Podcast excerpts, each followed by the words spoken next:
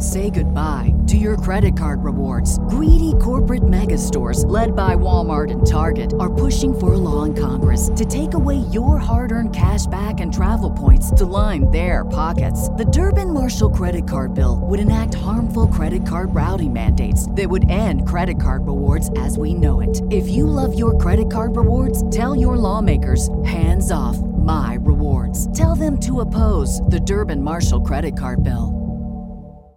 As I sit at my computer to write this introduction, I've really had to rack my brain for anything specific about In Violet Light. It has nothing to do with the brilliance of the record, but I had pretty much left the missionary zeal phase of my hip fandom and was now, sadly, just a casual.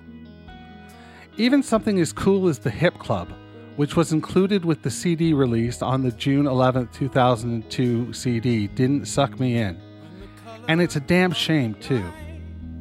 When I see you out there with cards still in your wallet, I'm jealous and forlorn. Something that was so essential in my life was now being left behind because I was focused on the lo fi experience of bands like Pavement, Silver Jews, Guided by Voices, and Sebadoh. I did, however, make it out for the In Violet Light summer tour at the then Molson Amphitheater and was blown away by the new songs I heard live. Lake Fever, Silver Jet, The Dark Canuck, they all rocked live. But there was one song that captured my attention and bled through all the noise I was experiencing at the time.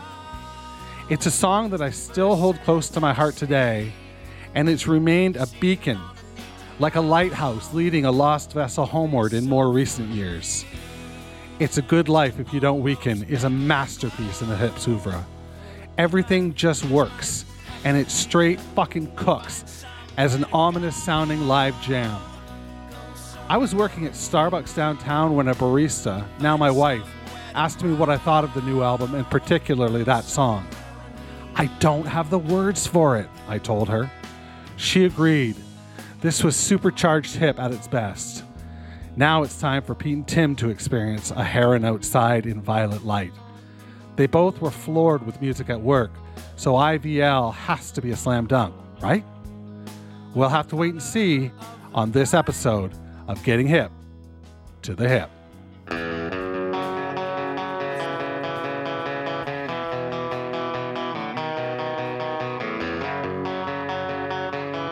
Long Slice Brewery presents Getting Hip to the Hip.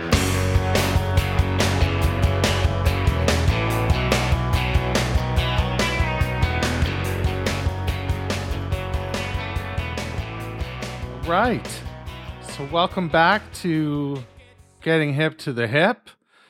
I'm your host, JD, and every week we talk about a tragically hip record with two budding fans of the tragically hip, but formerly completely ignorant of the existence of the band. And I don't mean I mean ignorant in the dictionary definition. You guys are both classy gentlemen, but you just it had never it had never made it to your ears before. So we've got Tim and we've got Pete. And we're doing In Violet Light this week. Tim, Pete, how you doing? Hey guys, how's it going? It's going. We are back for another week. I'm just, uh, you know, I'm just, I'm just so pleased that somebody's listening to this. I'm, sh- I'm just sure of it, right? yeah, well, we're selling tickets for the finale event. We can announce that Tragically Hip cover band 50 Mission are going to be playing. Uh, we're going to have local comedian Pete Van Dyke there. Uh, there's going to be some silent auction items, one of which was donated to us by the Tragically Hip themselves, which is fucking spectacular. Uh, we also have some items coming to us from David Bastido. So I'm real excited about that because he was their official tour photographer for a long time. I'd be curious to see what he what he might uh, what he might donate. Excellent. So yeah, that's pretty That's exciting. so rad. I, I was thinking this week if, if if we make it to the end of this podcast, like get through all the records without a like a seriously like hardcore diehard tragically hip fan either killing Tim or I, uh, then I think we've we've it's been a success. But you that never won't happen. hopefully it won't happen after uh, today's recording. There may be like a like a like an Oswald Jack Ruby incident at the finale, but then again, you guys don't have guns in Canada, so that's good. I, I had already Pinch plotted. really hard though. Yeah, I, I, oh god, I had already plotted, you know, a disguise for the event, so it's not really me that's there. No, I'm not Pete. If you see somebody not with a with a goatee and a mustache and another mustache on top of that mustache, it's probably Tim Lyden. Uh, maybe You know, two those little- mullets. Two mullets. The glasses with the with the nose and the and the mustache. oh man.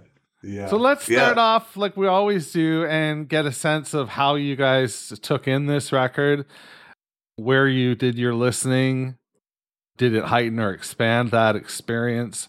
All that good shit. I uh, I'll, I went into it right away. I mean, the, after our last pod recording, I kind of jumped right into in Violet Light because I was excited and wanted to keep the momentum going and the work going. And um, I listened to it all over the place. I was. Oh, the first listen was cleaning out the garage, and I was driving, and I was uh, at physical therapy for a portion on the train headed to Seattle. It was I was kind of all over the place listening to this, and I gotta say it was a more fragmented listen than past albums. In that I, I had a hard time. I know about you, Pete. You, you might be the opposite of a feeling, but I had a hard time going from first song to last song and just listening to it straight through. It was Oh, really? because of a myriad of reasons, but sometimes we'll get because of that the for sure. music. Yeah, sometimes because of the music. Huh. You know, um, I mean, I, I hear what you're saying, Tim. For me, I ju- I too jumped jumped right into this one immediately after we finished, like maybe even that night, finished the recording or the, the very next day. And as is with everything with this band, I started to listen and was just wildly unimpressed. And then just it like as the time went on, I just was like so wrong and like I I, I, I mean, literally, I'm glad I've I've been saving my notes now in my like notes section of my computer because I didn't save the notes from the first one because they just now have gotten longer and longer and longer and like by the time we get to the final record, it's gonna be a Dostoevsky novel, dude. It's just gonna be fucking. It's just super. It's, yeah, it's, yeah, it's ridiculous, man. It's I, I I enjoyed the shit out of this record, and um, I would say my listening places mistake. I started at the computer, which is maybe why I was unimpressed. But I'm just gonna say this: there's nothing better than you know driving in my car listening to this record.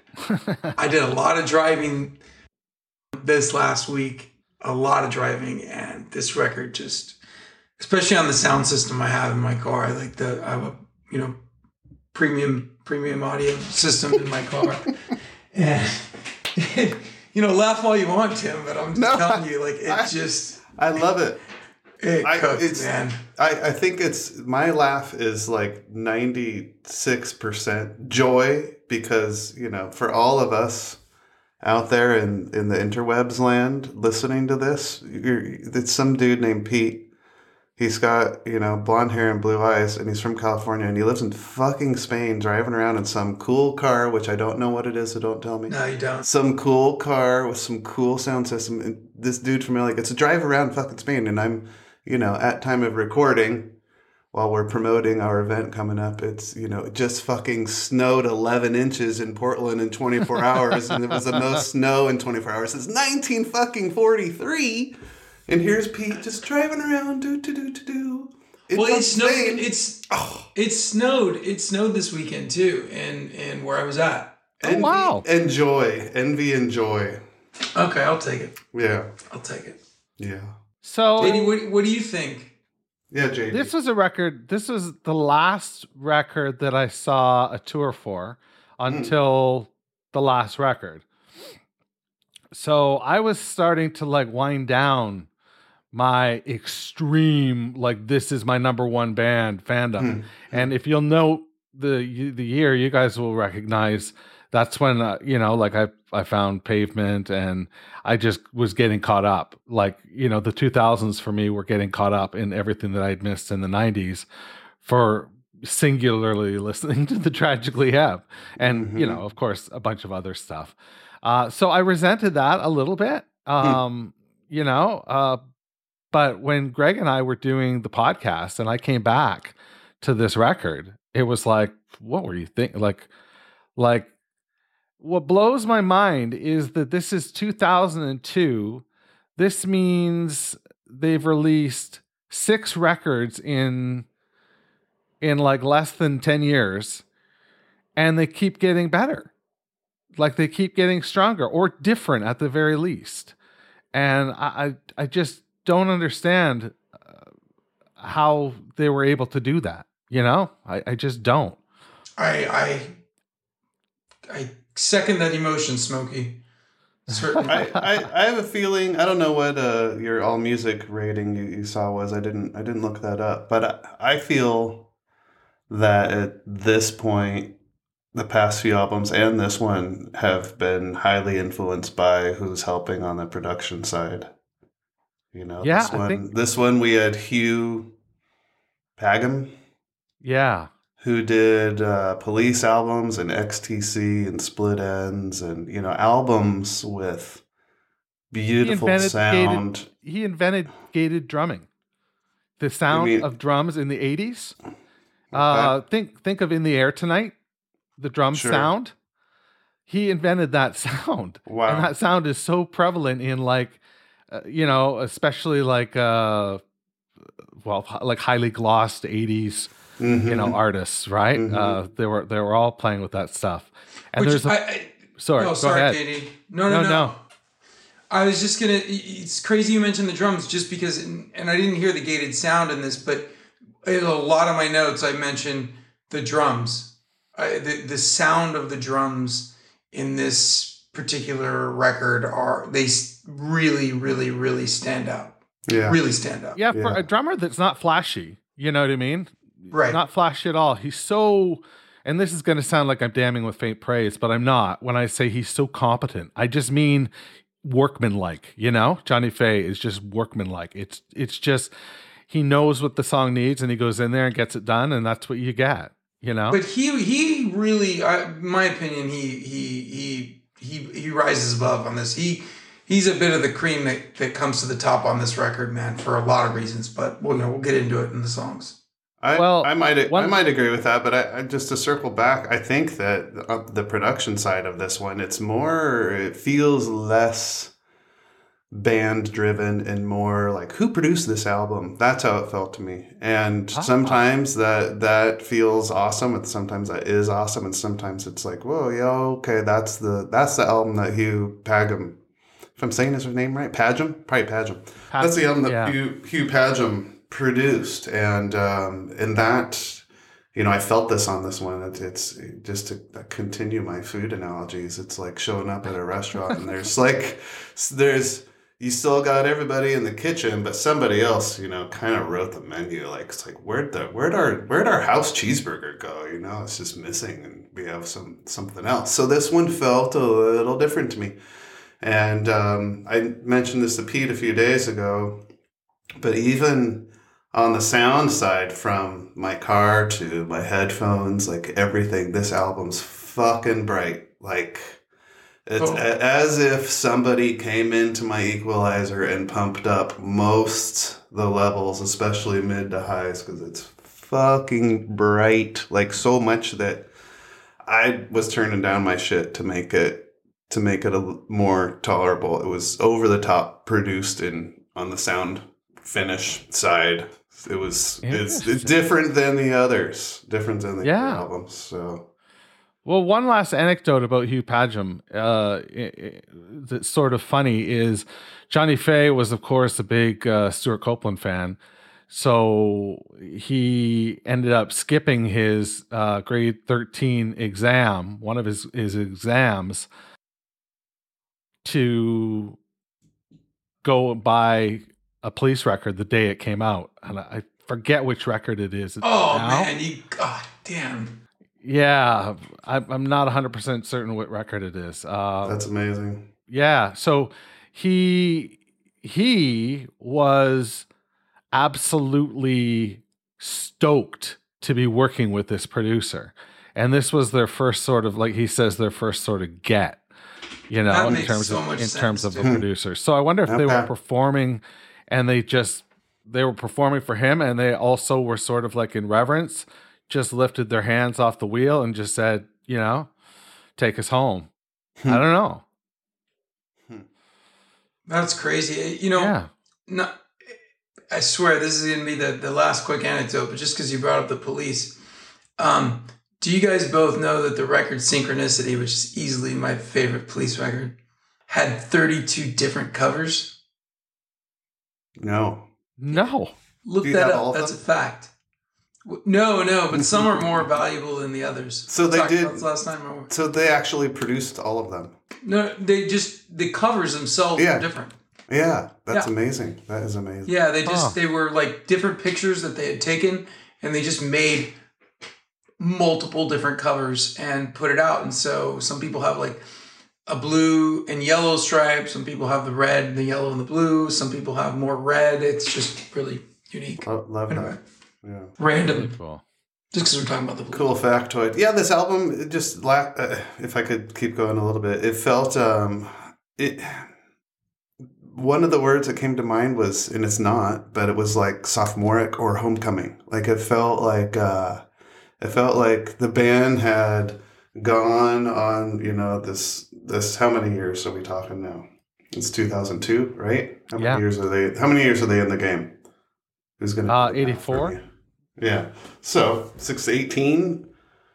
Yeah. that's a lot. That's a lot of years, and I feel like if you're a band and you're at it for that long, to me, you're gonna have this kind of album's gonna come out. Like you're gonna find a producer that's amazing, or someone you've looked up to forever, and you're gonna like just go hit the go button with them, and that's that's kind of what this album turned out to be. To me, in in my opinion, it feels like professional, accomplished.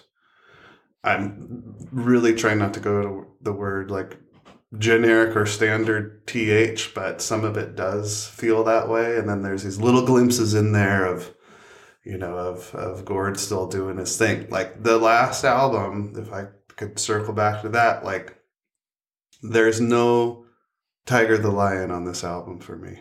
That's kind of my statement. Like the music at work, Wow. when I hit Tiger the Lion, it was like, oh shit, what is this song? And I was really searching for that on um, in Violet Light, and it was hard to come up with that. It was hard to Oh, hard to get wow. there. I've I've got two Tiger the Lions on this record, and they're One. fucking back to back. Ooh, man, I'm interested to hear what these are. Let's dude. go. Yeah, yeah, yeah, yeah. All right, well, let's go song by song then. Uh, are you ready? Fuck yeah, I'm ready, man. What, what's the first song? Are you ready? See, I, I was waiting for that though. I was waiting for that all. That's in your notes, isn't it? It is in my notes. Say, ask J, JD, tell JD. No, dude, I'll take this one, Tim, just because I, I want to kick it off, man. I, dude, I mean, what a fucking song to open up a record with. It's just, it's, it's the band taking the fucking golf ball, putting the T between their pointer and their middle fingers, sticking the fucking ground, and then looking back at you, handing you the club, and going, "So, are you ready?" Like it's just fucking. The chorus is amazing. I, Johnny Fay's drums on this. I'll say this just off the top, but this is like many songs I heard. His snare is so bright. Mm-hmm. His snare is so bright. It's a fucking bright album. this it's yeah it's just it it's you could it's standout for sure um the the cool way it starts with the guitars i think um paul langlois am i pronouncing his name Yep. right finally You Okay, nailed it. so paul langlois guitar he I, he's playing like a like a dissonant note in there because when Rob Baker comes in with his little guitar licks, he's not playing anything dissonant. He's playing like a like a happy sort of major lick, and it it works great with what what Paul's playing. But it just it's just fucking cool. Um, yeah, the half tone guitar lick, um, the solo. I love this. I just, I love this song. It it it just got me ready for the next shit to come. Yeah. This this this this is a plane taking off. And you know, we get silver jet down the line, but it is a silver jet just fucking going a thousand miles an hour up into the air right now. I fucking love it. What about what say you, Tim? you know, I I thought it was a super starter. Also, um, it reminded me just the whole "Are you ready?" reminded me right away of um, the English beat. Are you ready to dance? Or are you ready to ska? There's like this old that got covered a few times too. It's just similar lyric that it just brought me back to, which is always fun. Um, I thought Gord sounded like cleaner and brighter, of course. I'm going to stop using that word in a minute. Um, higher in tone, like he sounds a little cleaner, like almost. Um, He's really mastering his tool. Yeah, like al- also as if perhaps he, you know, quit smoking for two weeks up until recording or something. Like there was just he was he was cleaner, less growly. Um, at the same time, the song compositionally was like pretty basic. Let's get going and see, kind of see what's next. You know, it's mm-hmm. it's it's not a it's not an embracer. It's a it's a let's put it in first gear and get this car moving down the road. You know. I have a question for you. What do you guys think of the the first four lyrics, the first four lines of lyrics? Hear the old whistle blowing, they're pulling the plug. We got to get going. They got our hole dug. Is it is there Anything? I think this record's riddled with Gord Downie Canadianisms, all uh, just chock full of it. It's a reference of something, of shit I don't know, being an American who doesn't even live there. No, no, this isn't a Canadian one. This is just Really? interesting. It, it's lyrics to me that I just wondering. Like when I heard it, I I felt it was like self-referential. Like it was Hmm. like, you know, like Oh, um, like they're we're done, guys. They were- this could be it. they were started falling out of favor a little bit at this point. Just the diehards really started to cling on, you know, for the next Huh. two or three records. After this, it's still like a giant cohort, like a giant cohort. Yeah, but but like- still, I get. I, I, get mean, they were still doing stadiums and things like that, but uh, but it was so those lyrics really stuck out at me, you know. Like, and then it's like, "Are you ready?" You know, it's like, "Fuck it all." Like, "Are you ready?" You know. But the balls of the balls of Gord Downie to fucking call out the fan base like that. That's fucking. I mean, not don't call them out, like, but just Yeah, just like t- like hey, I guess I guess we're not the fucking we're not the the sweetest maple syrup in town anymore, fellas. So let's they got our fucking holes dug. Let's just play our shit. yeah. Let's do it. Yeah, I I think I had some image of like getting out of your factory job. The end of the day, Friday maybe, got paid. It's like we got to get the fuck out of here because these guys are gonna kill us eventually, but not tonight. I don't know. It felt it felt very working class. To tie back to what you said, Pete, you know this this album is riddled with Gordisms, and yeah, uh, that's fair. and sorry and uh there was so much to look at in rabbit hole and it was it was like fuck these guys maybe you know part of it is they were pulling out lots of stops for mr Hugh on the production side Yeah, wonder. So we move next to track two. Use it up. Hello.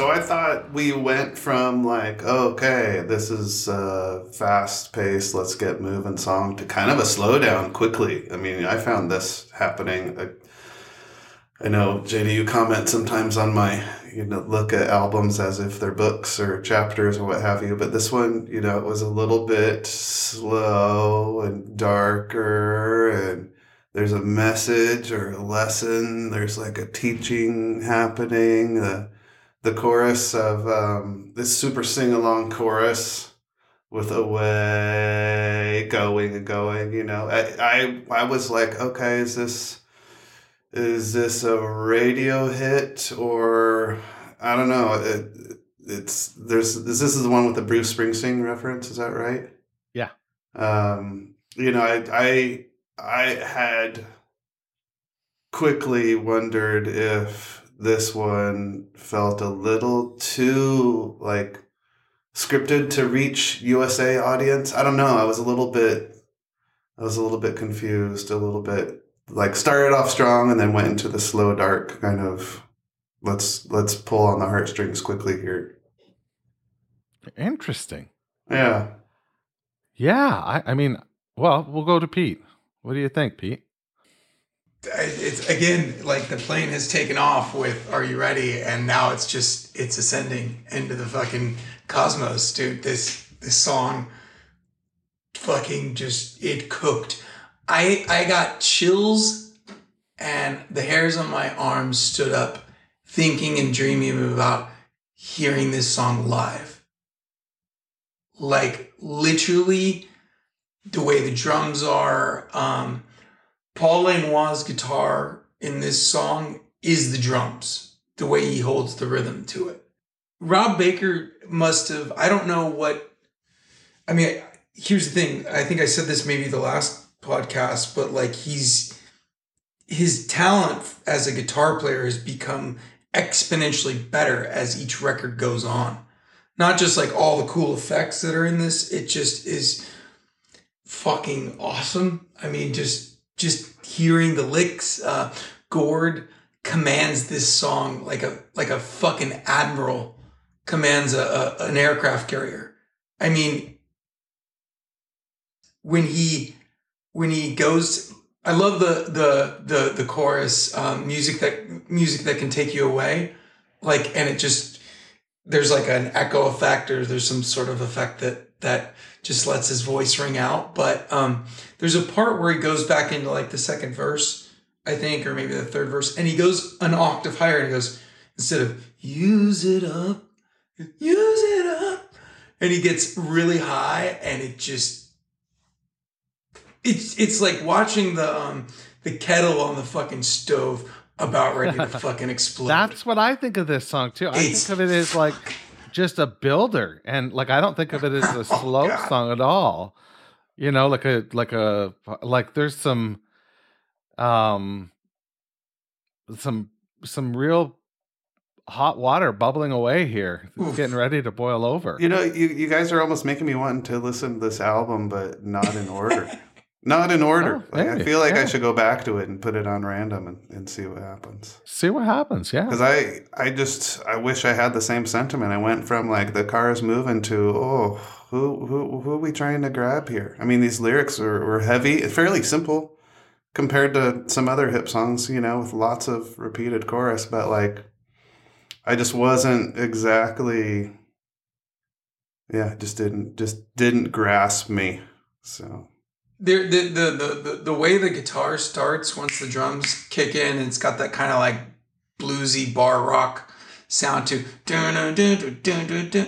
it just like i just imagine the fucking crowd just just thumping at that live show when this song is played live i mean and, I pro- and I Gordon singing that. out, Yeah. somebody pushing the fucking the sustain button on who's ever working the board, and just away, and it just everybody losing their fucking mind, and Rob Baker,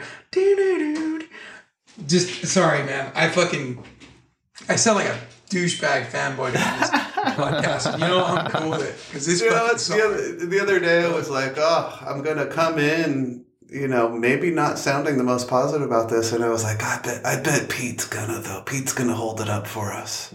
But that's kind of a, a tough. That's part part of this assignment is really difficult in that yeah. we're listening to albums and albums and albums by a band, you know, hours and hours, and we should add up the hours by now.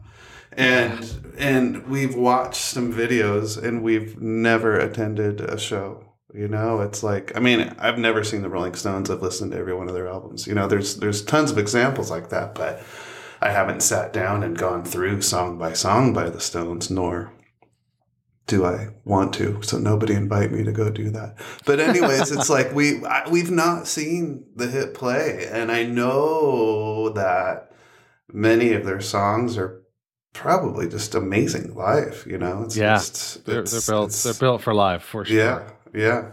Yeah.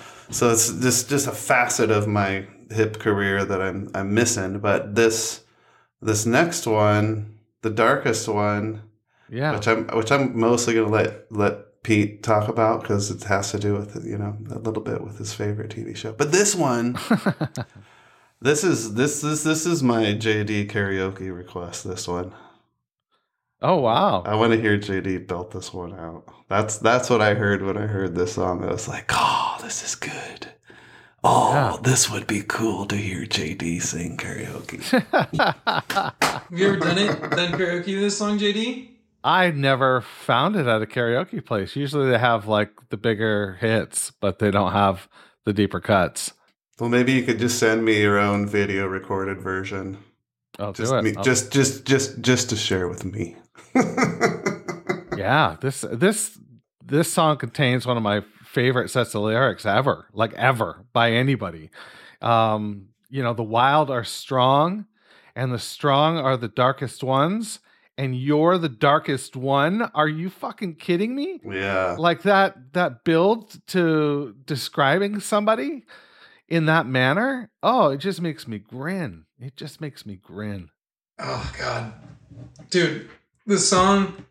First of all, I love that it was the the the track of the trailer. That's how I recognized it initially. Yep. You know, Yeah. I Um, mean, we have to talk and that kind of got it really cooks um the opening but um i mean just gord sinclair's bass is like uh holding this song up and help pushing it up and get it off the ground i agree that the chorus it, um we're the strong or the darkest ones and you're the darkest one i mean and see how he repeats it? How Gord repeats it? You're the darkest one, and he just the I can't sing like him. The melody just goes up and down. It's just fucking amazing. There's there's a the the line. It's funny because like initially all I thought it was like that horrible show they used to have on.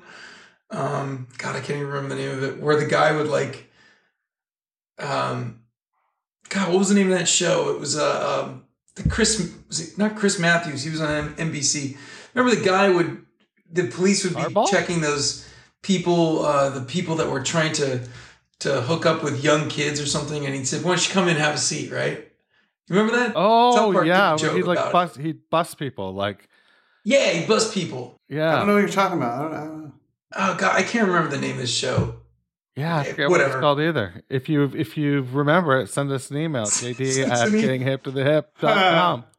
What I that think it's- horrible show I think, was. it's- I think Pete at gettinghiptothehip.com. That's that's for Pete. Yeah, yeah, I know. All right. Anyway, um, he would always say like, "Why don't you come in and have a seat?" But like, that's like a really demonic, horrible version. This was like so, uh, like Gord was like inviting everybody, "Come in, come in. It's it's it's warm and it's it's safe in here." Like it was just like, like we're already we we've walked through the door with these first two songs on this record. Now he's saying like, "Hey, come in, make yourself at home, have a seat on the couch." You know, it's it's it's so personal. I don't know. I got a really personal vibe from this record. Yeah. Lyrically, the way that the band played together so beautifully. Um, I feel like, yeah, you already mentioned the chorus, JD. You can really feel the band come together on this. There, everybody's now at the same level. Like it's not the. No offense to Gord Downie, because he's you know he's just what it is. He's amazing, but like I feel like it's not just the Gord Downie show. I like feel like if you took any member of this band out of the band, it would be equally as devastating. Equally Yeah, as devastating. Hundred percent. Uh, the last thing I will say is I, I I I don't know how I'd ever confirm this, but I feel like Rob Baker has maybe switched out the pickups on his Fender Strat during this one. He's maybe using some those Fender Tex-Mex ones instead of the uh, the lace sensors. And I was just because that solo at the end sounds really twangy. It's or to use Tim's term, bright. Um, and I I it it pissed me off so much that the song faded out. But the more I thought about it, the more I was like, dude, you can't end this song with a raging solo, such an amazing song. You just have to let it fade out. You can't compete with the rest of this song. So Rob, Rob Baker or the producer, they were in the right to just let the song fade out because you you can't do you can't one up yourselves in the same Yeah. song. It Yeah. was just so good. I didn't have an issue with the fade out on this one. I think it, in part it's it's the the the just the total tone of the song and the lyric. You're the darkest one. I mean, how, you're right. How do you how do you how would you end that? I just I think I thought it was. I didn't question it. Didn't cross my mind. But I we got to talk about how fun the video is. I mean, I didn't we, see it. We don't. Oh, I gotta see it. Yeah, scratch that part. You know, we had just to add to that, we have not talked about their videos much, and at some point, it'd be you know, side note here, it'd be fun to uh maybe I don't know, we'll riff on this later. Watch their videos and have an episode where we, we each talk about our favorite video they produced or something. I don't know. Oh, that's Down. kind of cool. Yeah, Because this video, this one, JD knows, yeah. it's a hoot. Like I watched You've it like seen six this video? times. Come You- on, you've seen the video. with bubbles and everybody. Oh, this is the one. Oh, then it is because I, I hadn't Yeah. remember what song it is. Yeah, Yeah, yeah, yeah, yeah, this, yeah, yeah, yeah, yeah. No, no, no, totally. Like this it is to- this video. This to me, like I had a hard brains. time. Yeah, I had a hard Bucket time. of chicken, man. Yeah. two One. buckets. It's funny chicken. because Gord's it such a ended up being two. actor that like you forget that like oh that's Gord Downie from the Tragic Lady. He just looks like he belongs. Oh right, right, show.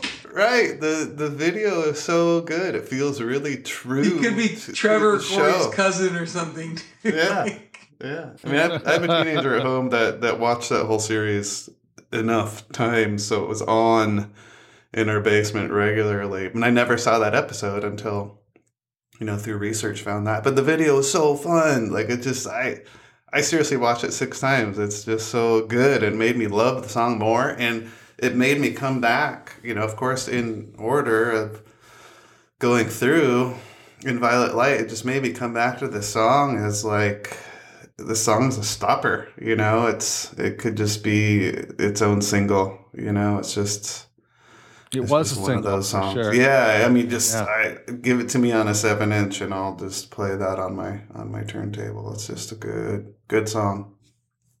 God rest Jim Lahey. Yeah, poor Lahey. So that takes us to uh, the next track on the record, which is "It's a Good Life If You Don't Weaken." Tim, you Uh, wanna or you wanna? Yeah, no, I'll go. So this, from what I found, this was the most played for the album on Spotify by far. This song has been played a ton for this album. It's like four million listens or That makes something, sense. which I think's huge. Um, there was one question. This I, song? yeah, this song for the This was album. a sing- you're this right. was a single. Okay, so th- that to me that was kind of a surprise. Like, why this one? Um, why why do people glom onto Because the it's song so much? But I had my I had a question of it around. I didn't do a deep dive, but Gord said it was uh, this phrase Molly Lorimer used "life on the road" when discussing life on the road, and I I couldn't find much on this Molly Lorimer. I don't know if you guys did. That was going to be a question to you. Yeah, I don't know. It's just attributed to her. The Yeah. "It's a Good Life If You Don't Weaken." Uh, Yeah. graph- it's a graphic novel by singularly named artist, simply known as Seth. Hmm, I, I don't know. That's all I got. Yeah, but that that that line came from from Molly. The so yeah, phrase I- itself was brought to the attention of the band by one of the staffers, Molly Lorimer, okay. who, as Gord okay. once explained, was fond of using the ex- expression when discussing life on the road. Yeah, I I mean I love that part about it and the that reference as far as literary references go on many of the songs, you know, was a little bit more mysterious, especially even different since it's based a bit on a graphic novel, which I don't think Gord has done yet. Um, it seemed kind of like a love song or a I don't know, separation song or figuring out life, coming back together. Um, you know, it was, it was, uh, it was, there were lots of question marks on this one for me. It was kind of like, why is it so popular? What am I, I don't think I'm missing something here. I think I get it. I think it's just, uh, I don't know, another, uh, another heartstrings puller. That's, that's kind of where I was left. What about you, Mr. Pete? I did not like this song when I first started listening to it. The first first run or two of it. The first thing I wrote was the song. This song is the cover of this record. Mm. So you listen to the guitar and you look at the cover, you're just like, oh, this is like the title track of the record. Hmm. Um, and then it just it's it I don't want to say it's my favorite song on the record, but it's pretty close, man. I mean, it's so good. The way this song builds, well, there the keyboards come in and it just it just layers so nicely. I feel like ah, the, the, there's when the chorus comes in and the harmonies, the harmonies hit. Find somewhere to grow. It's Yeah. just oh god, it it's just beautiful, man. It's so good. The bridge is is like butter. Sometimes bands, because they feel the need to put a bridge into songs, because newsflash, not every song needs a bridge. And sometimes bands just put it in and they sound like shit. And this is just not one of those cases. It's like such a beautiful extension of the song. I don't know why I wrote in here Rob Baker's Fender accompaniment is wretched. And I don't think I meant that as an insult. Hmm. because I loved it. I thought it was really good. But the build before the chorus of this song is just because it starts out so soft and so Yeah. that finger picking guitar, and then it just builds to this climactic saga. It's wonderful.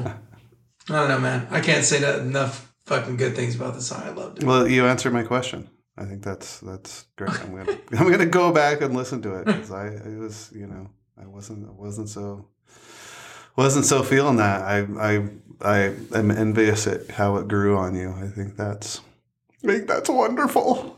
I would say it's a lot of people's favorite song from Yeah. this record. Okay, As far as the singles go, sure. because there's this record's full of like deeper cuts too that that fans are really big on. Uh, one Yeah. in particular, I'll get to it when we get there.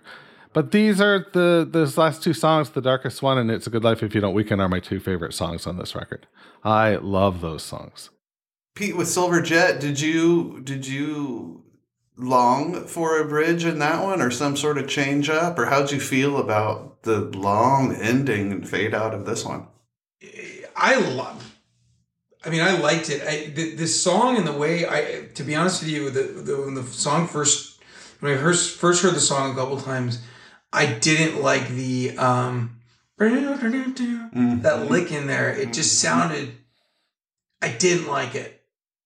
It was pissing me off. And I was Did it sound "God like a little? It sounded almost like a little bit hairband to me. Like there was some kind of I don't know. It totally did. It yeah, totally did. yeah. Yeah, Remind me of like Van Halen or something. You know, like it. Yeah, It, it that made me fuzz in there wonder. just. Yeah, it made me wonder if this was a uh, a music first song. I just think that they that they you know there's you can you can you can only get away from your roots so much, you know. Um, Mhm, At mhm. the end of the day, we all return to, you know, just as we're born, begging and screaming and crying for my mama for your mama. Um, you you die the same way, and so you we all have that in us throughout our lives, and like they have that history. It's, it's like it or hate it. That's part of their history as a band. Um, but I, I chose to embrace it and I really liked it. I thought one of the coolest things was this song and one other one I think we'll get to. There's a lot of like harmonic plays with the guitar.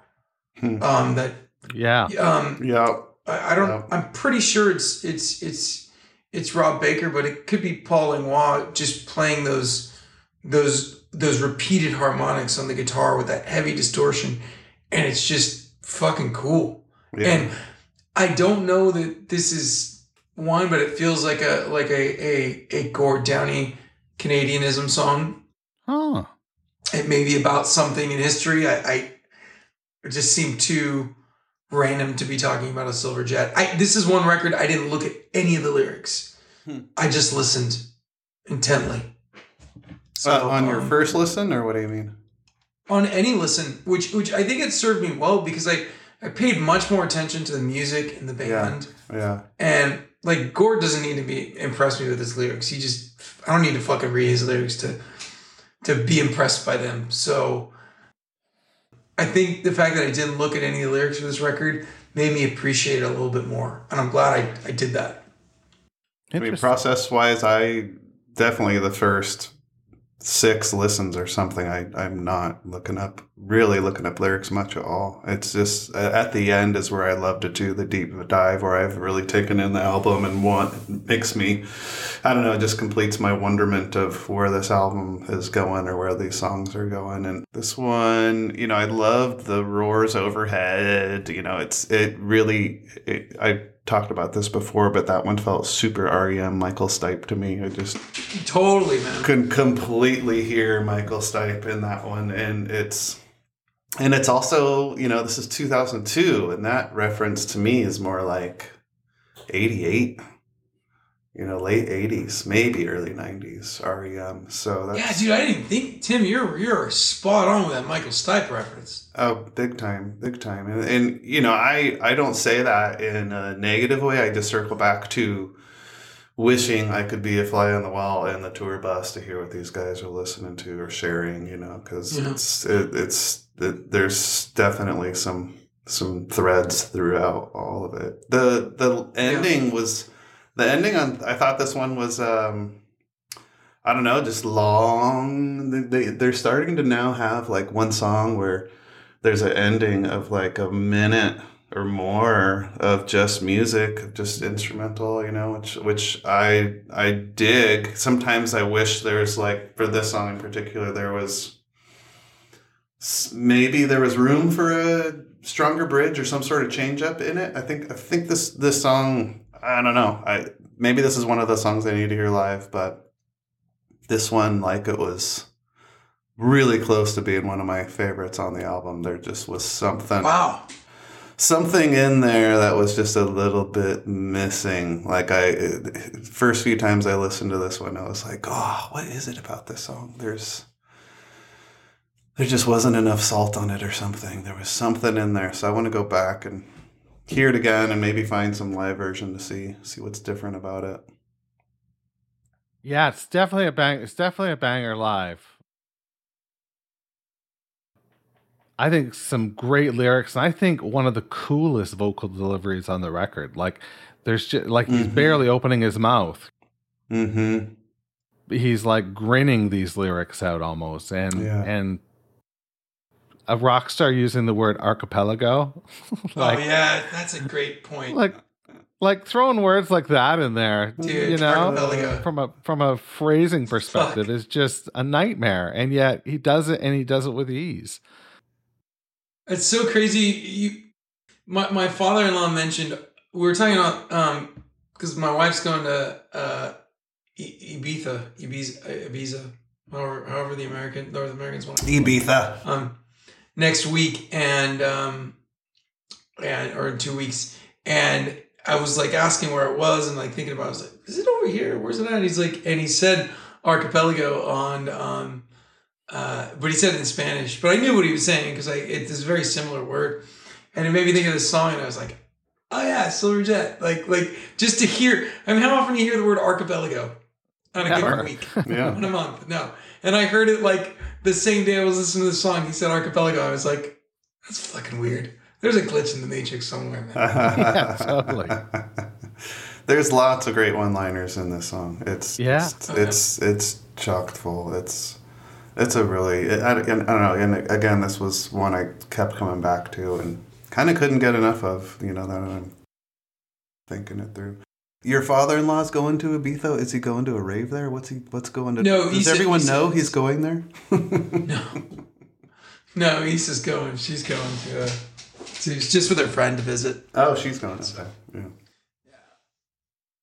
But I was going to say a minute ago, all the cheeseburger references by you, Tim, we're going to start calling you Randy. You start having to do this podcast with your shirt off. I don't know, Mr. Lahey. We haven't had a cuddle in a long time. We- What, So, what do you I- I- think, like, Mr. Lahey? I gotta say, I gotta say one thing, dude. I and I don't know, God, if she listens to this podcast, she's never gonna ever want to talk to me again. But my um my sweet, great, and wonderful colleague Barb, who lives on um, Uh, I can never don't say her where She name. lives. Canada is such a huge, huge country. It's it's more on the west coast. But every time I I just see her name, she sends me an email. I don't see Barb or Barbara. I just see Burb. It's actually I just see it spelled B E R B. Just I just I just hear Randy Randy saying Burb. Like it's just and I know she would she would she would find it funny because she's she loves that show. She's a huge, ridiculously huge head fan. She's a s- I think that's the sweet- booze talking, Pete. I think he might need to lay off of the booze. that's my best. attempt. Probably. so, uh, Where are we're looking gla- throwing off glass.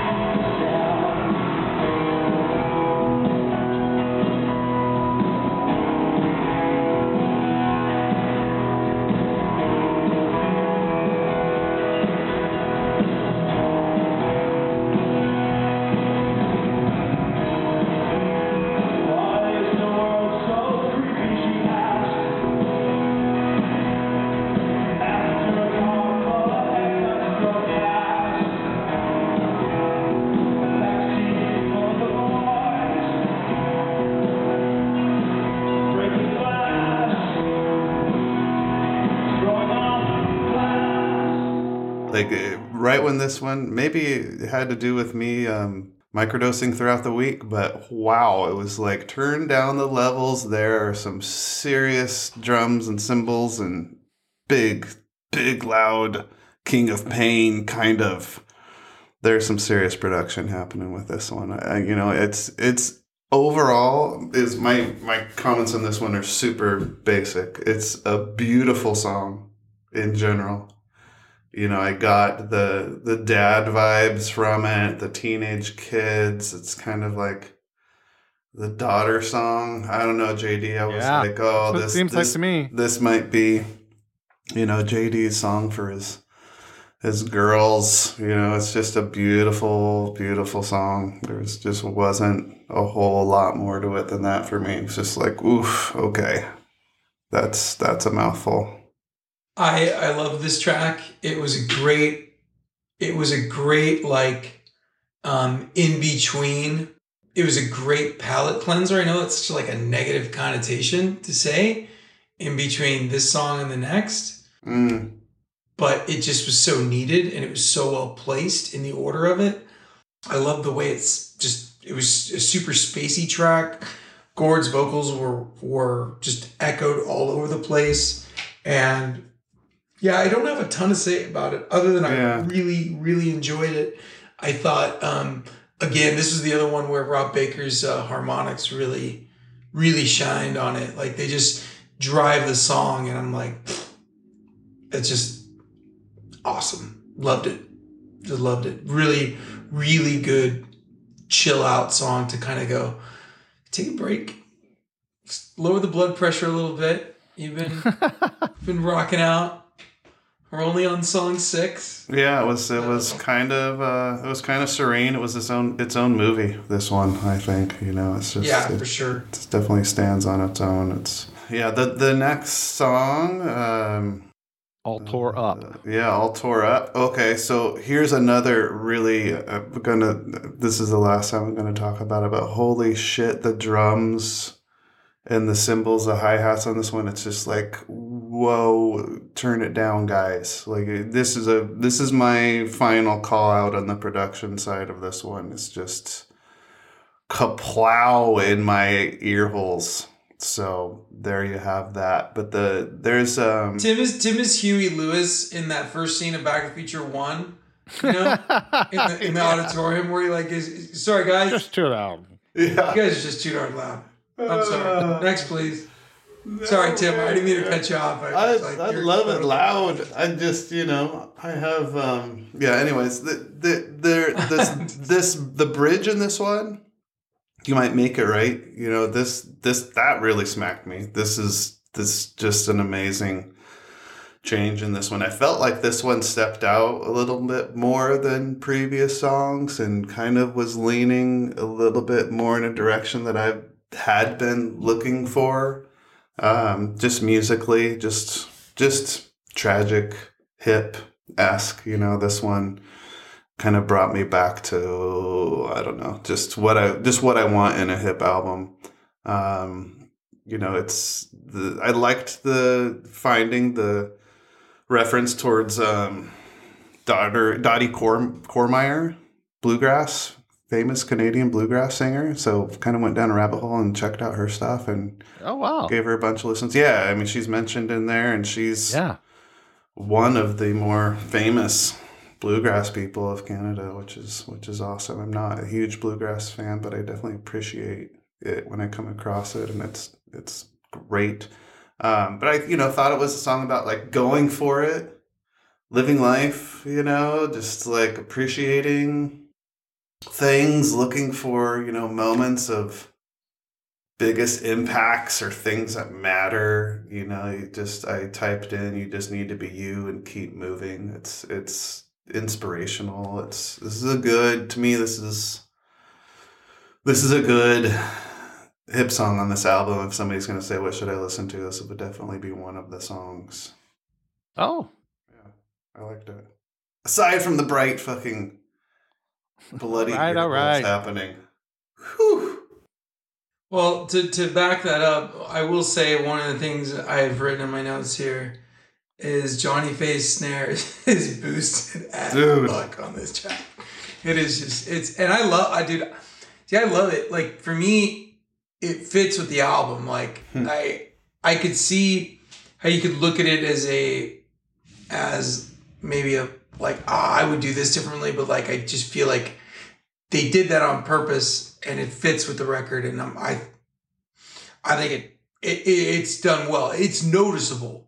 That's the problem though. But you know what? Like maybe it like here's the thing, maybe it should be noticeable for a lot of reasons because the drums and a lot of these songs really really drive the momentum of the tunes. Um the opening lick that I think is um I want to say it's Rob Baker playing that opening lick with a double stop, just how he just I'm like, wait, how do you play that again?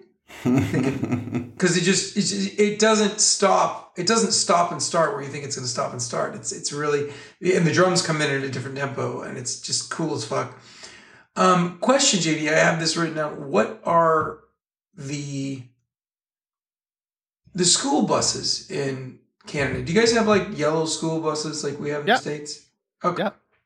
Because i mean i don't know are they big school buses like the big long ones Yeah, they're, uh, Bluebird, which is like the one of the big school bus manufacturers, used to have a plant in the town, like twenty minutes from where I grew up, and I worked there every summer, building Oh, no school shit. buses. Yeah, Okay. Yeah. Well, maybe you would have seen um, uh, any bass player in the whole of Canada that was worth their salt getting on that school bus because literally Gord Sinclair takes anybody listening to this record who plays bass to fucking school on a bus. I mean, it, it, it's a master. It's a, it's a master's degree. It's not a master class. It's a fucking master's degree. I mean, the way he fucking goes up high with the bass in this, I'm just like, I listen. This is one of the very few songs where I like stopped and and clicked back and was like listening to it and going, "What the fuck is he doing, dude?" Like, I I, I don't know anybody that can play that shit. I don't know if you. I've met a few bass players in my day, but just so smooth and so cool. I mean, mm-hmm. I loved it. Uh, there was there. The only other thing I will say about this song is that the um, the the lyrics and the vocal phrasing by Gord, and I it, I say this, and I feel like people hate me for saying this, but if they hate me, then they're not true Canadians, because it's very got a it's very much a lot of Alanis phrasing the way Gord sings the lyrics on this. And I listened to, to Jagged Little Pill last night, as a matter of fact, on vinyl. It's fucking record still stands up, stands up so great. But um, yeah, anyway, uh, very much got some Alanis vibes with the phrasing on it. It was great song. Fucking so cooked. wild that you hear Alanis all the time. Oh, I love dude. I love that. It's Alanis and Michael Stipe. I think those are the most referenced yeah. singers. Yeah.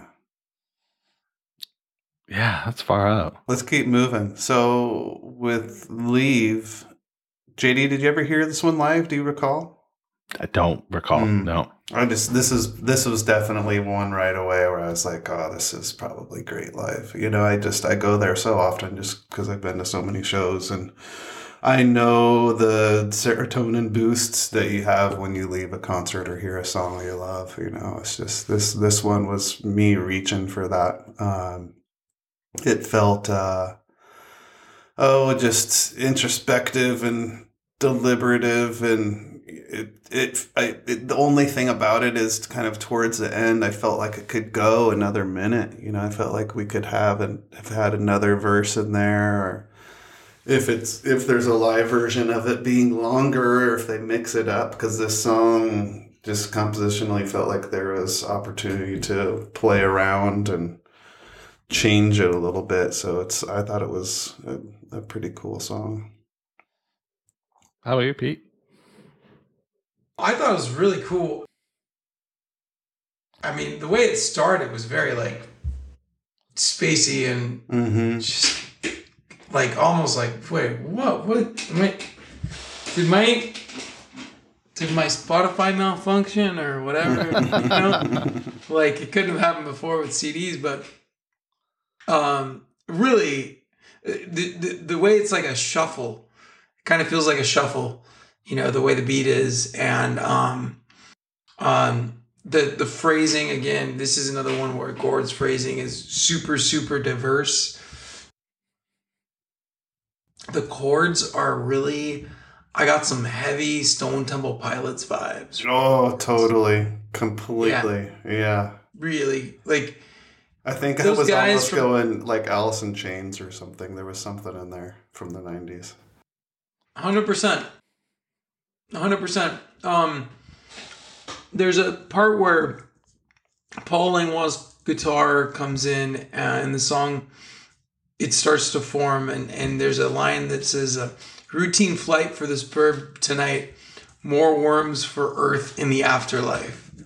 Like, what the fuck, dude? what the fuck is that? after that line, the song just like explodes open. Um, I love the chorus. It just, I, yeah, I'm not displeased with this song at all. There's nothing. Yeah. I'm trying not to wrap up the whole album, but uh, you know, if you guys haven't figured it out already, I really like this album. There's not much, not much negative shit I can say about it. So if you're looking for negative shit, just turn off the podcast and wait. Or just, or just call me. You know, I've thrown my. because this next one, if we can get into it, Yeah. yeah. A beautiful thing. you know, it's kind of this cute start sing alongy feeling. Definitely XTC. Definitely REM. You know, like it's the the bri- the bridge, the guitar solo kind of bridge that happens in there. When I heard that, I was like, "Oh, what happened?" This this song, it was the f- the first time I heard it, I couldn't finish it. This was one of the few songs that's has hap- that this has happened to me, and I was like, "God damn it!" Here's the song that I need to talk about that it took me a handful of times to get through because it just it wasn't a beautiful thing for me. It was uh I just I just right. question I know I was totally questioning it. I was like, are they were they trying to make a wedding song or like what is what is this song? I was like, what the fuck? This didn't need to be on the album. It, it just kind of Sorry, sorry, hip fans. yeah, I mean, I hope you guys don't kick me off the pod, but this one, I was like, FF, fast forward. With Next week we'll be joined by just yeah. We found Tom from Seattle, who's going to join us next week. We sent him a supply of happy pills, and uh, definitely told Oh, him he's not allowed to have any indica before he gets on the pod. No, this this Tim. I this- I I, fe- I felt you with this man. I I mean, here's the thing though.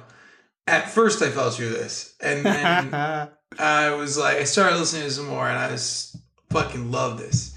First thing I I like, I thought this was the father daughter Mm. um, song when I heard it first. Um, But um, the, the the three four. This is a dance song. This you can. Yeah. There's definitely people.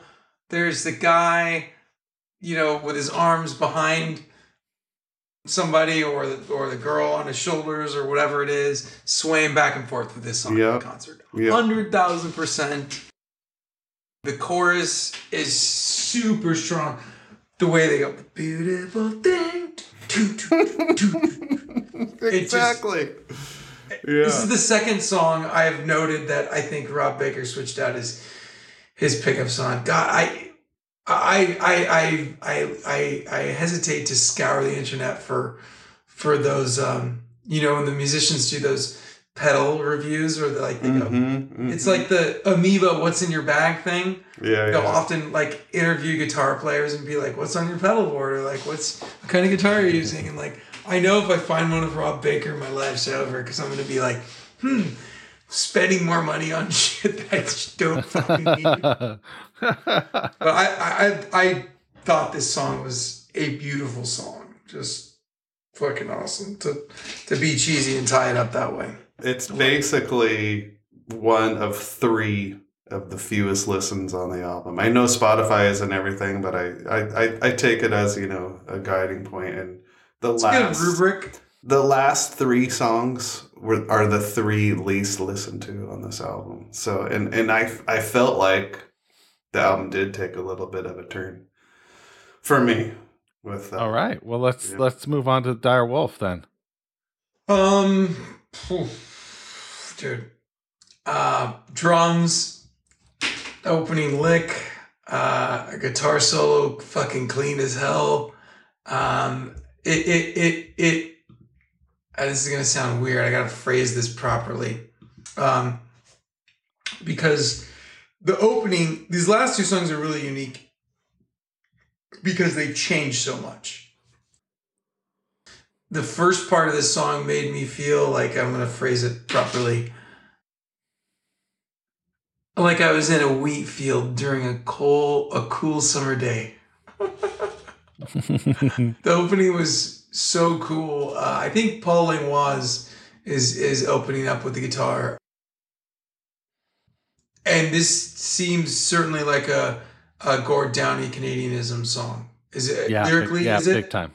Yeah, Big Yeah, time. and absolutely. what I what I want to know, I, Gord talking about what he loves the most, his country, and I wrote this down because I was thinking about it driving home yesterday, and it almost brought me to tears listening to this song. So I was like, dude, what a gift!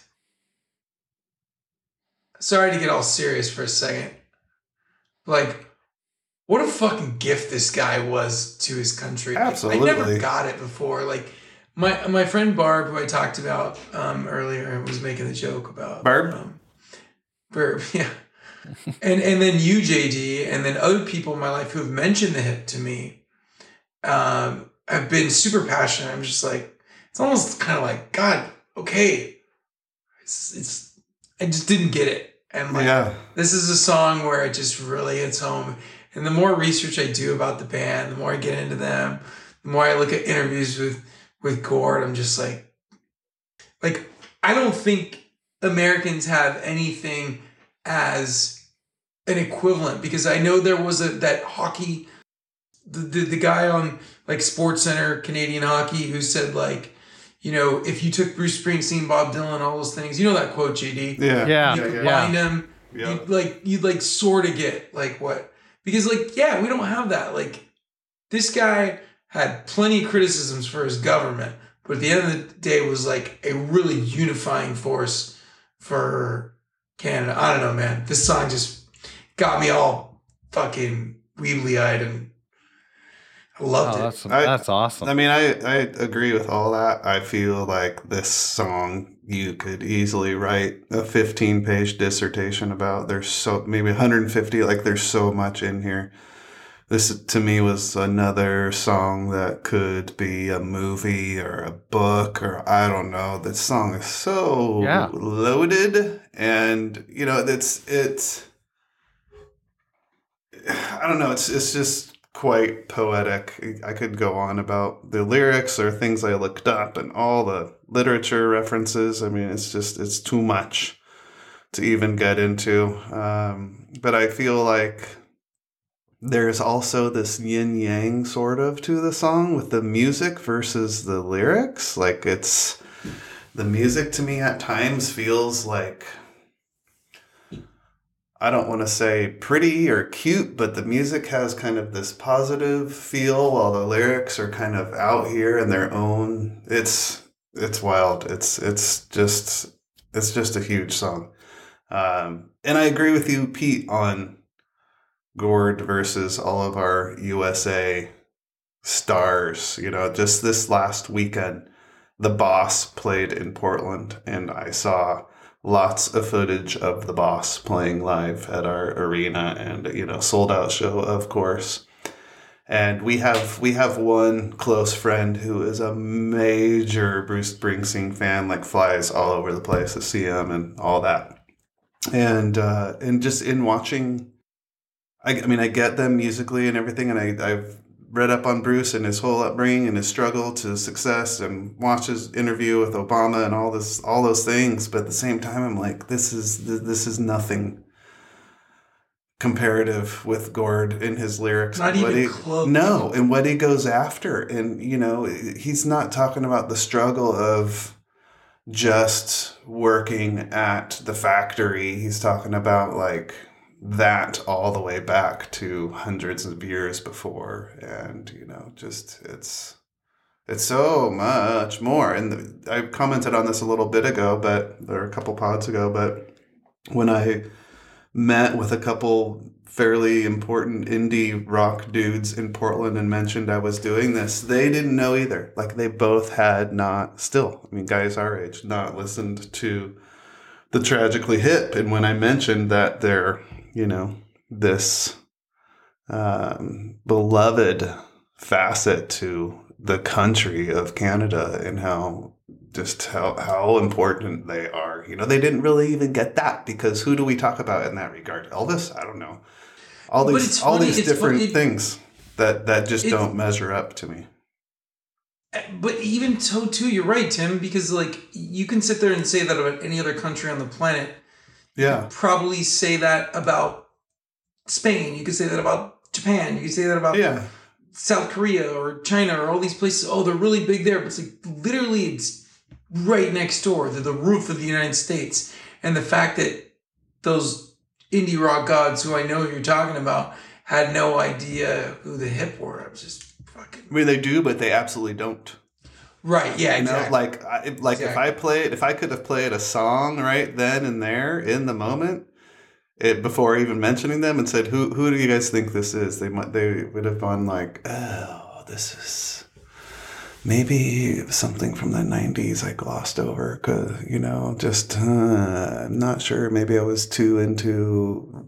You know, rare indie rock during that decade. I don't know. So it feels like something I skipped over. And that's exactly, I think, what has happened with the hip in the US. But to circle back also on this album and the production of it, and Hugh, how did I say his name? Hugh Padgham. I don't know why I'm tripping on my little knowledge of Italian when I see his name, which is not Italian. Hugh Padgham, when I look at, you know, his kind of signature statement on this album, I think this is O2, and this is another grasp at getting global a global audience at like really trying to get people outside of Canada to embrace these guys who have the super special thing going. I think by this time the band is. I don't think it's the band. The, the machine might have been that way, but I think the band at this point were they were making records. Oh, for sure. They For hope. I'm- as many people hear them as possible. But like, yeah. you know, But from a producer standpoint, a producer can definitely be going for that. I mean, if, if someone's going to sign their their name as I produce this album, especially in this era of still going for album sales, no, I, totally I right. feel I feel like there's a bit of that on this one. I and, and I thought when I heard the whole album, I thought, okay, we're probably getting a little bit more raw on the next album. We're probably getting a little bit more Tiger the Lion. I hope you know there's there's there's there's going to be a, another turn, and that's kind of been the wave of listening to the hip so far. As we started off like all over the place, and then we found some we found some roots where we were just like flowing through and then there's some highway changes you know so much of this has been about life on the road and we're we're hearing all the different examples in the different decades of time so it's a fucking cool experience i love you guys and and to, to sew it up, uh, the, the the the guitar solo just really puts you in an emotional tailspin. at The end of this tune. And by the way, I, I looked it up while we were earlier when we were chatting. Uh, Hugh Padgham did, pro- in fact, produce Synchronicity. ah, it might, I, I think it's that record. I think it's that yeah, one. he did and he skipped cool. the he skipped the exam, and he had to go to summer school as a result. So it was like Such a good record. just for that record. Um, all right, let's wrap up this record with the Dark Canuck.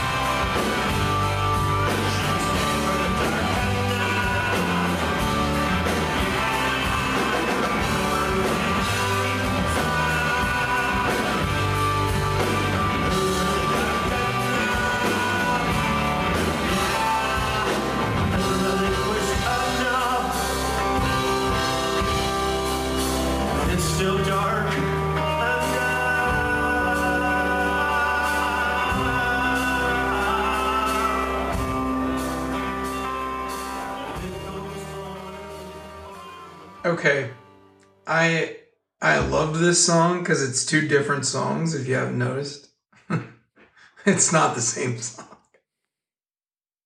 I mean, I don't know what to say about this song. There's, I focus mostly on like how the song starts off with like just a a simple four four beat, and then it goes like I spent most of the time listening to the song trying to figure out what the time signatures were because they were just so random. They were, I th- and I think I think I boiled it down to it goes six four, and then it at for every phrase it goes six four and then two four, and it just repeats. It goes two, two, six one Cool. two one two three four five six one two one two three four five six. Oh, that's wild. It's it's if you listen to it and then then it goes into that this very um, you know I'm I'm gonna be as politically incorrect as I possibly don't want to be, but a very Middle Eastern sound um, because that's where they're drawing influence from.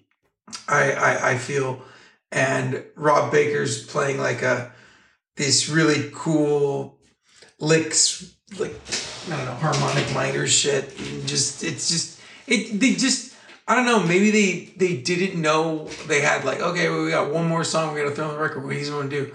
Let's just fucking let's just take a bunch of paint throw it against the fucking wall and see. what. Yes, yes. And They're they got a Pollock, fucking yeah. awesome song, dude. It's, Yeah. it is a trip of a song. I can listen to this song uh, a thousand times. It's a fucking cool tune. Honestly, it was the kind of the one I was waiting for in that same that same regard. You know, I, I, I, right away this uh, was another one where I was like, oof, right away, oof, this this is a banger live. Like, how many lucky people got to hear this one live? Oh, yeah. For sure. I mean, there's and then this huge transition halfway through. Yeah, two songs. Feel it felt like we just moved into a new song that was just shoved into us. We went from I have this note. We went from um, the idea of a soldier returning home to feeling like we're on a bad holiday. Like it just it's just full of like face smacking. I don't know. It just the the buildups and this this this felt like okay, Hugh's gone, guys. Let's let's let's finally record Yeah, yeah. Well said, well said. you know, they Well finally said. got what they wanted to do, and I I really adored that 30 second drum machine ending whatever that was like i just thought it was cool i was like okay i'm gonna keep going with the podcast because a couple songs ago i was like what do i send jd an email what do i do oh no just kidding. No, this one was fun. It was it was I I longed for Gord to sing more angrily, which is why I thought about, you know, the live version of this. But um, yet I should say it was just still just worked right and uh it was kind of like a whew, okay. There's invited. I didn't know what a Canuck was. I didn't know what a Canuck was until I looked it up with this song. What'd you I think? just thought it they were a fucking hockey team. Oh. Yeah. What is, what is a Canuck? I don't know It's that like a- I know. It's like a, Like a shitty- lumberjack, it- right? No, it's just a term for a Canadian person. I Yeah, think. it's it's. I mean, It's, it's. a derogatory term. I guess I don't know it- that it's derogatory. I think it's just a slang. It's like like Oh, Yankee for Oh, for a, Yeah, you know. yeah. That's the way I've, People I've, call I've us always heard Yankees it. here a lot. Oh, that's that's the way I've always heard Canuck. Yeah. Yeah, that's what I thought too. You made me think it was. You made me doubt myself. That's that's a good trick. I don't. I don't think it's derogatory or anything. I think it's just. Yeah. No, I don't think so. I don't think It's so. just a more fun way of saying Canadian. Yeah.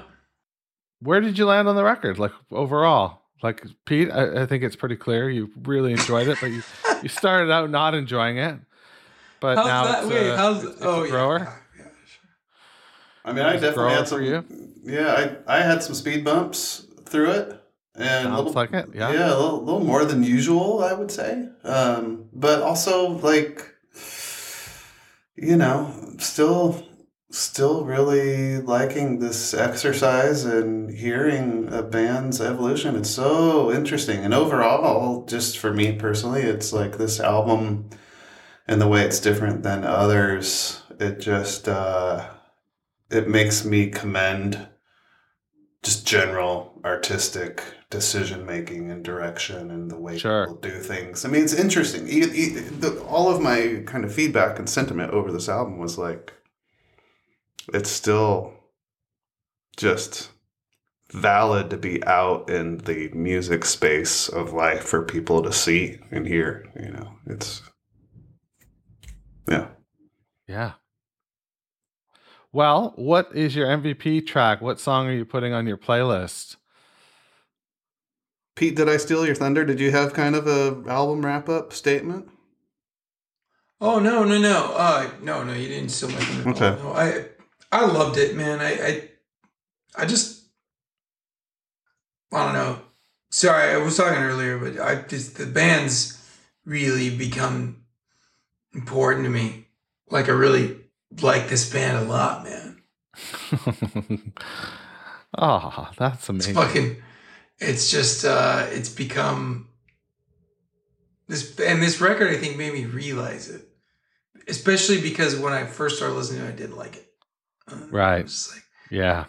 I took it into different parts. And I, I think part of that is also we're doing the week over week and it's a crash course, so it's really hard. Mhm. It's not a natural way to learn to like a band. Yeah, yeah. You know, it's almost like I don't want to say this in a negative way, JD, but it's almost like torture. It's like programming. It's like no, think about it. It's like it's you know, imagine it's like you know you're in a German prison in you know 1939, and you're you're being told to to to to agree to all this stuff, and you're like, okay, all right, yeah, okay, I agree to it. And eventually, you start believing it. Um, I know that's a really poor example. My apologies if anybody's offended. That's not what my my intention was. It was it was my intention is to be like it's very forceful. And so that being said, it's not natural the way I'm liking this band. But at the same time, the evolution when I start listening to the record and then how much love I have for this band is just it's it's a cool thing in and of itself. very. It's just very so well cool put. to step step back. I don't know, sorry. I'm rambling, but No, you're not at all. No, I, I it's think cool to step back and look Right. at how much how cool this band is. I concur. I concur. So, what are your MVP tracks for this record? what song will you take away? Drum roll. Hmm.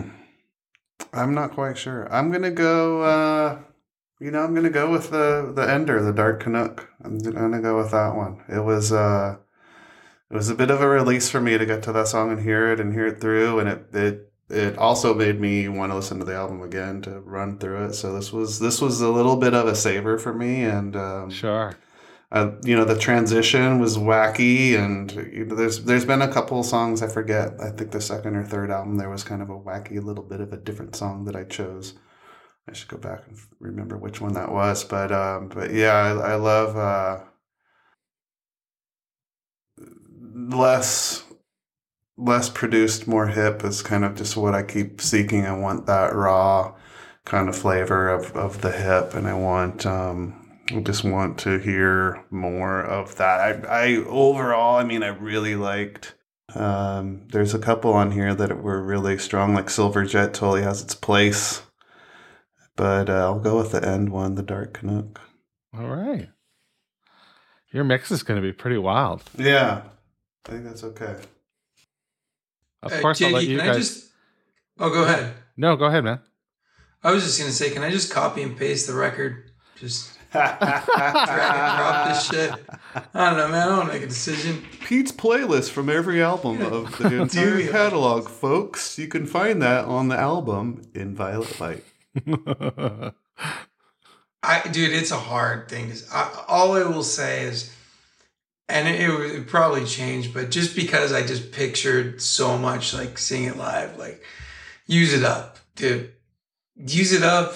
Cool. If that fucking song was played live, especially when again when Gord hits that octave, yes. use it up. Mm-hmm. Oh my god, dude! I just the the injection of nitrous oxide for energy that must have gone into a crowd when he hit that second verse or whatever whenever the party sings it. Fucking Christ Almighty, dude. Sorry, just I so hate myself for never getting to see this band live. I got, got it's, it's a huge. I, I live my life with not a lot of regrets, but that's one of them. Hey, which is um, in part uh, very exciting to go to the JD. Here's your plug. Oh. Oh yeah, well you'll get to see a facsimile of them. a physical Yeah. facsimile. Yeah. Obviously, you know tribute bands are, uh, you know, your mileage may vary with tribute bands, but the Tragically Hip um, a, a distinct place in this country, and there is, you know, there are a lot of really great hip tribute bands out there. There are a lot. I think we've got you know one of the best though for our event. And uh, again, that's going to be Friday, September first, and tickets are forty bucks, and you get to watch the finale of of this podcast go live, and then you get a hip concert, uh, a, a fifty mission concert, I should say. we have a I hope there's, comedian. there's not alcohol there, is there? There, won't There will be booze, yeah. Long. Oh, I'm gonna stay away from the beer because if they play, if they, if by chance, um, this Oh, band no. plays "Use It Up" and I'm and I'm three beers deep, Ah, I'm gonna get the fucking 86, we dude. need we need a sidebar conversation about that. I've, had, I've had ideas too. I've had ideas too. What- Well, we're gonna have a comedian that night also, and I think maybe this p- part of the silent auction. I think uh, maybe we need a um, um, some sort of. This is so cheesy, but maybe we need some sort of uh, you know gift basket from Portland and gift basket from Malaga. So maybe you know let's let's bring Oof. something. Let's bring something from the I'll bring something. the- I'll the bring something from homelands. Spain. yeah. I Let's bring, bring- something from bring- the homelands. on my own because it's Right. uh, But You could also It's, uh, fake it. You could also fake it. You know. yeah. I'll just buy it at the airport. But but man, that's going to be such a fun event. And uh, as we're climbing out of winter, I know this isn't being broadcasted, pushed to the world in winter, but as we're climbing out of winter here in Portland, I'm really excited about the end of August happening. And what date's Yeah, the me event too. again, JD? September 1st, Friday, September September first, people.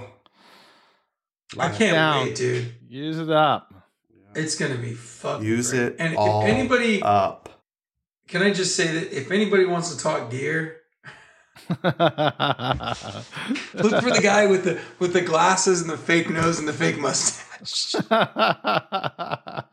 If anybody needs to come over and slug me in the arm, just warn me. You know, if I Yeah. if I if I dissed one of your songs, but I'll I'll, I'll take a hug instead. Yeah, these guys have done a, a yeoman's a yeoman's duty here, you know, taking on this task. Although for most of us, we're like task. I listen to you know a hip record a week anyway, but um, you know the way you guys are are doing this is is really great, and I'm really uh, I'm just fucking amped that you're getting into it. So that's real cool. Thanks, JD. It's a gift. Uh, It truly is a gift. I've I've told you this before in, in private messages, but it's it's a gift. Wow. So thanks, man. Thanks, Canada. My pleasure. Thanks, Tragically Hip.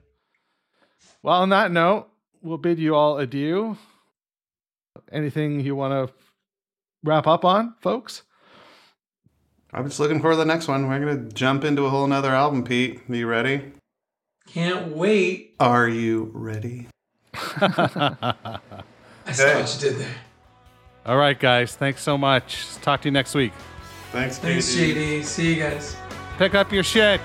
Thanks for listening to Getting Hip to the Hip. Please subscribe, share, rate, and review the show at gettinghiptothehip.com. Find us on Twitter and Instagram at Getting Hip Pod. And join our Facebook group at facebook.com slash groups slash fully and completely. Questions or concerns?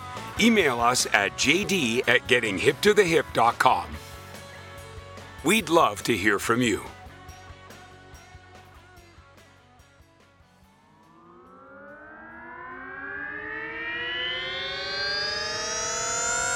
Duvra. Podcasts and such. Say goodbye to your credit card rewards. Greedy corporate mega stores, led by Walmart and Target, are pushing for a law in Congress to take away your hard earned cash back and travel points to line their pockets. The Durbin Marshall credit card bill would enact harmful credit card routing mandates that would end credit card rewards as we know it. If you love your credit card rewards, tell your lawmakers hands off my rewards. Tell them to oppose the Durbin Marshall credit card bill.